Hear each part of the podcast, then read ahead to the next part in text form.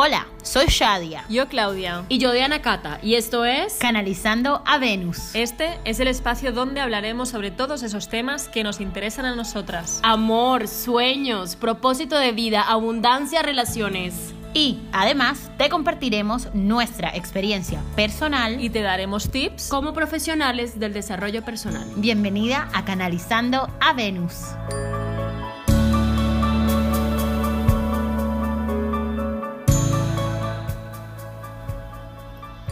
Hola, tribu Venus. Bienvenidos a este nuevo episodio de Canalizando a Venus. Hoy estoy con Claudia, con Diana Cata y yo soy Shadia. Y hoy vamos a compartir con ustedes la historia de Claudia como una mujer química, algo dura y crítica con ella misma. Se ha adentrado en este maravilloso mundo del Hoponopono. Hola, Clau. Hola, hola. Hola Shadia, hola Diana Cata. Hola Clau, qué rico tenerte acá. Sí, qué ganas de escuchar sobre tu historia porque justo hablábamos precisamente que, que tú, de lo que recuerdas, tuviste una infancia, una adolescencia muy feliz, muy tranquila y eso también es muy bonito poderlo compartir porque hay mucha gente que dice, pero yo no tengo ningún problema, para mí Claro. todo ha sido muy bueno y eso también yo creo que es esperanzador, ¿no? Cuéntanos un poquito de, de cómo vivías tú la vida, Claudia. Bueno, si nos situamos un poco en la adolescencia, yo me recuerdo, o sea, súper feliz, hacía todo lo que me gustaba, iba a clase, me lo pasaba súper bien, no estudiaba nada, pero aprobaba todo. Mm, tenía un novio que estaba yo súper enamorados, los dos. O sea, todo era para mí mágico. Para mí todo era mágico. De hecho, pensaba que no quería crecer. No que no quería crecer, sino que yo pensaba, con 15 años la vida es maravillosa. Con 16 pensaba, me encanta, ¿no? Con 17 igual. Y pensaba que el ir creciendo, la vida iría peor porque yo estaba tan bien que quizá el futuro era algo peor. Además veía siempre que la gente mayor pues estaba más de quejas, más de... Bueno, más triste, ¿no? Más, un poco más amargada y no sabía si era la madurez que los hacía así o la vida o qué. Entonces siempre pensé que la vida iría peor a medida que avanzábamos en edad. Wow. Y eso es una creencia limitante a tope, porque ¿qué pasa? Que entonces pasará eso, ¿no? Si tú piensas que la vida va peor, la vida irá peor. Sí, se te vuelve como una profecía autocumplida, ¿no? Sí no. Vale. Claro, o sea, fue todo súper guay, la verdad, que, que yo me sentía completa, aunque a veces, mira, te digo una cosa, yo cuando lo dejé con este novio de la adolescencia, cuando lo dejé pensé que era más feliz con él que sin él, pero yo no quería estar con él. Wow, mira. O sea, Sí. Una revelación grande, ¿eh? Claro, y eso que pasaba, que seguramente me estaba llenando un apego. Ah, mira, hablemos de, de ese apego. ¿Qué sentiste o qué aprendiste de, de ese apego? Pues lo aprendí más tarde, porque no, no lo identificaba. O sea, yo pensaba que realmente era, o sea, que yo era feliz, es que era, claro, para mí era muy raro, ¿no? El Sí. no querer estar con una persona, pero con esa persona te sientes más completo. Pero claro, yo pensaba, jolín, tengo 20 o 20 y pico años, llevo 8 años con el mismo novio, Wow. tenía ganas de vivir, de experimentar, de viajar y necesitaba como volar. Entonces, bueno, una cosa detrás de otra y lo dejamos. Y, y bueno, después tuve una época como que ningún novio me gustaba. O sea, me gustaba, pero sí, pero no, siempre tenía pegas. Entonces yo pensaba, bueno, ¿qué pasa? ¿Eres muy exigente o no? Pero tampoco me sentía exigente. Y además también ah, conocí a algunos chicos que me enganchaba muchísimo a ellos. me enganchaba. Mm. O sea, sentía que eran como una droga. Wow. Wow. O sea, el apego volvió a, salir. Sí. Se te volvió- seguía como repitiendo este patrón, ¿no? Sí, sí, totalmente. Y bueno, claro, eso ya, pues estamos a los veintipico, ¿no? Termino la universidad y yo no sé qué hacer con mi vida. Yo siempre había querido montar un negocio, pero no sabía de qué. Claro. Digo, Y- ¿qué, qué y- voy a montar yo ahora? Y eras química. Era química, pero Sí. claro, todos los negocios de química, si lo montas, son millones. ¿no? Para montar un negocio de química. Sí. Necesitas demasiada inversión. Entonces pensé, bueno, sigue estudiando, porque en España estábamos en crisis, y así cuando termines el máster, ya quizá hay menos crisis, o ya sabes qué hacer con, con tu vida a nivel de negocio. Y bueno, ya cuando hice el máster, ya al final entré en crisis, porque pensaba esto me gusta, pero no me gusta tanto como para invertir ta- tanto tiempo, tanta energía. Bueno, yo estudié química, entonces el máster era en otra ciudad y de química igual, de catálisis. Y, y entonces ahí ya empecé un- una pequeña crisis de qué haré, ¿no? Ujú. ¿Qué hago? Esto es mi vida, ¿qué voy a hacer? ¿Dónde voy a trabajar? Yo quería un horario, o sea, yo estudié química también, aparte que me apasiona la ciencia, para tener un horario.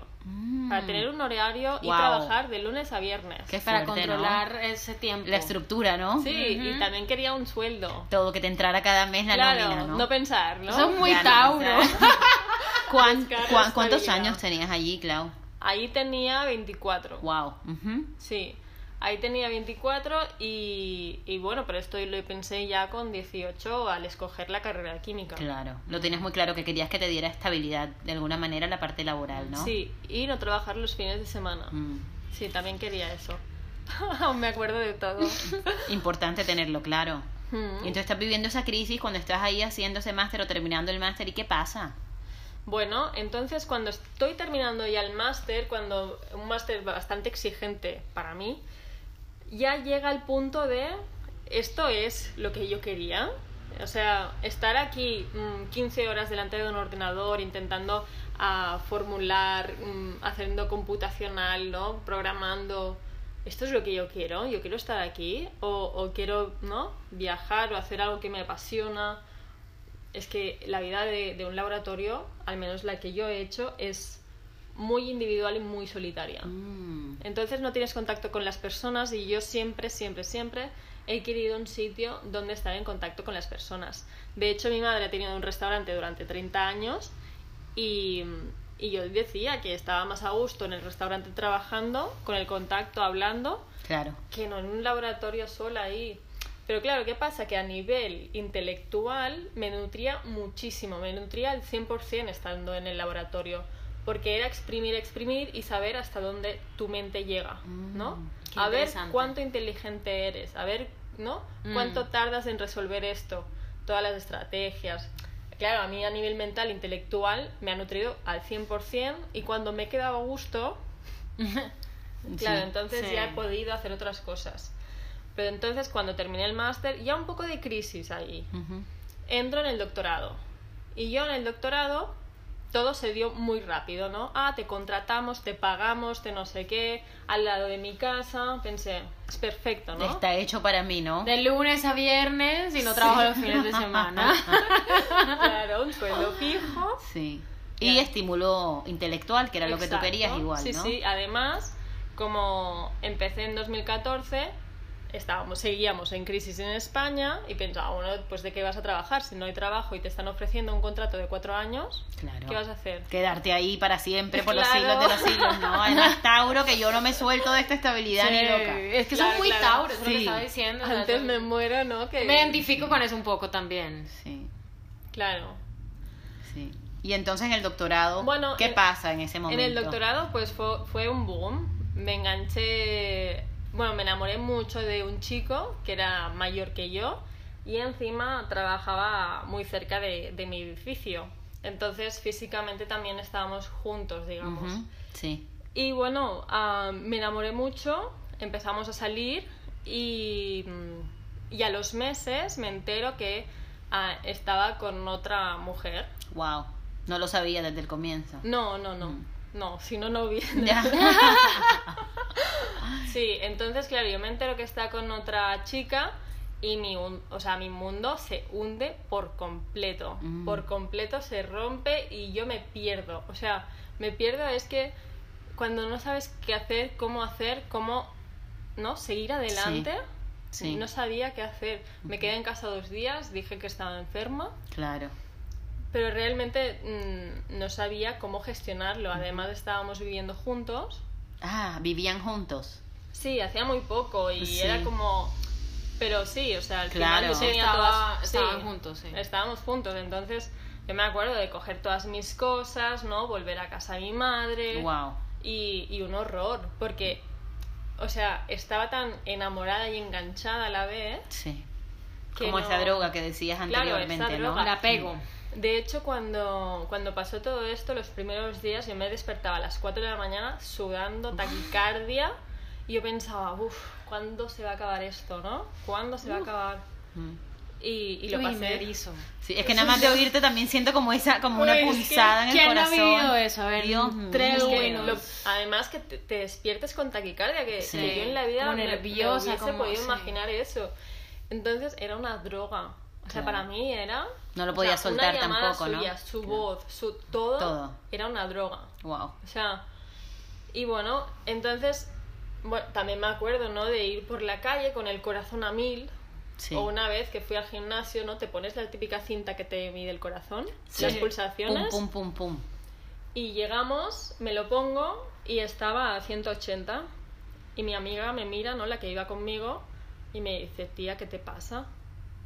Y yo, nada, nada. En plan, Ah, Sí, haciéndote la fuerte, siempre, ¿no? ¿no? Sí, sí, sí. Porque ya sabía cómo estaba, pero pues sí, con taquicardia constantemente Sí. y una angustia que yo nunca había tenido angustia para nada, no sabía ni qué significaba. Wow.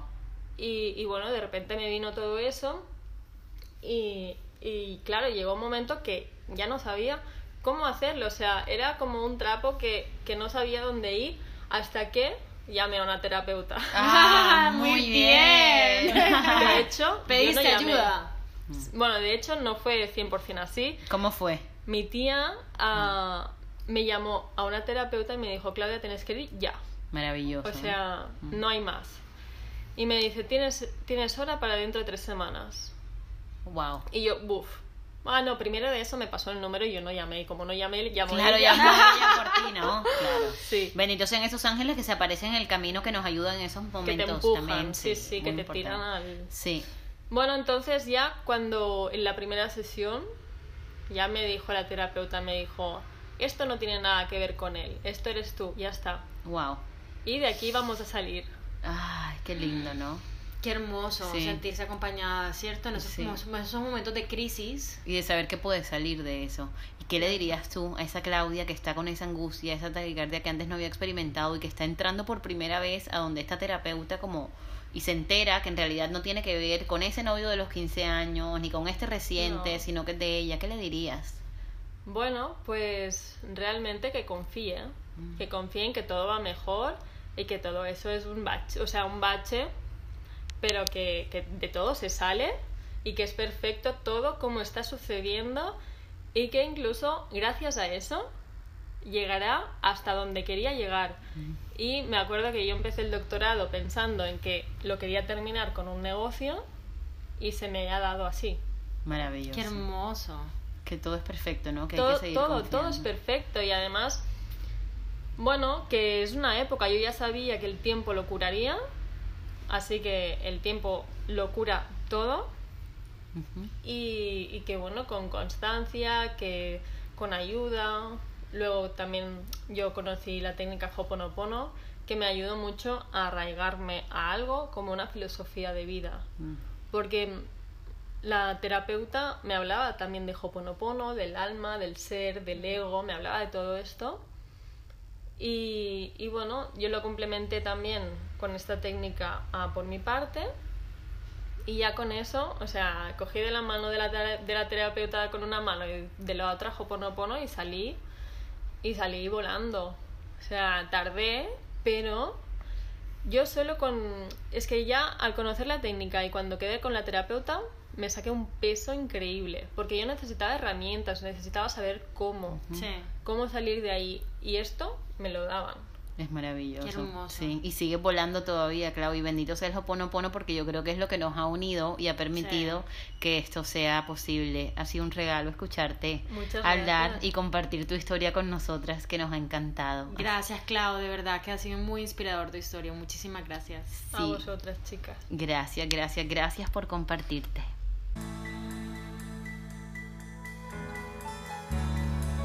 Hasta aquí nuestro episodio de hoy. Gracias por pertenecer a esta red de amor. En donde juntas canalizamos a Venus Para recordar que siempre estamos conectadas con nuestra feminidad.